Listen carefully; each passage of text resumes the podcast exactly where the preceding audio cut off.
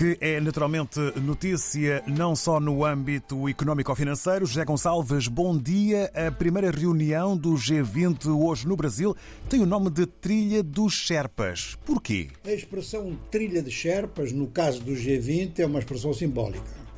Ela refere-se, no entanto, a trilhas que existem nos Himalaias abertas pelos Sherpas, que são uma comunidade muito importante do Nepal uma comunidade que desbravou os caminhos dos Himalaias e, com os seus guias, é, são indispensáveis a, a atravessar aquela área.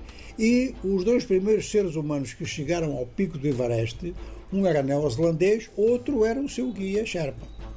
Então, digamos que estas reuniões eh, do G20, designadas como trilhas Sherpas, são reuniões guias, são reuniões de supervisão, de monitoramento e de acompanhamento de acordos, por exemplo, se o acordo está a ser implementado, se não está.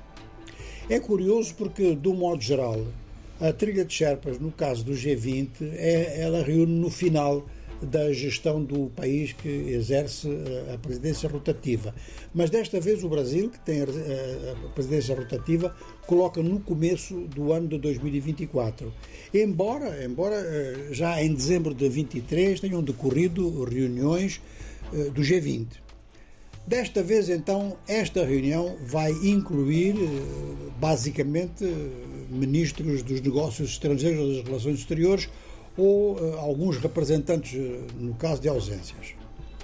Geralmente, a trilha de Sherpas no G20 compreende emissários dos governos para fixarem programas, fazerem avaliações, etc., conforme já dissemos mas desta vez é mesmo já uma trilha a alto nível, com Sherpas muito qualificados.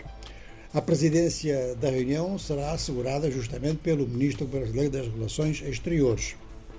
Agora, é interessante porque isto está no começo de uma sequência de reuniões ao longo do ano. Serão 130 reuniões em 15 cidades do Brasil, sobretudo Brasília e Rio de Janeiro.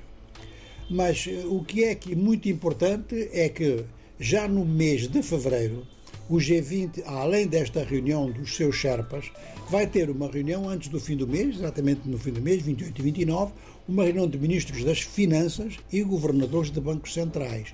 E essa é uma reunião também muito importante. Uma parte da planificação dessa reunião e das outras estará confiada, portanto, hoje e amanhã aos Sherpas do G20. É uma designação que tem um valor simbólico, conforme viram, mas que tem um conteúdo que depois é decisivo para o conjunto das atividades. De maneira que, como vamos acompanhar dia a dia estas atividades, outras expressões e outros tipos de reuniões nós focaremos à medida que forem aparecendo. E assim ficamos a saber sobre a primeira reunião do G20 hoje no Brasil.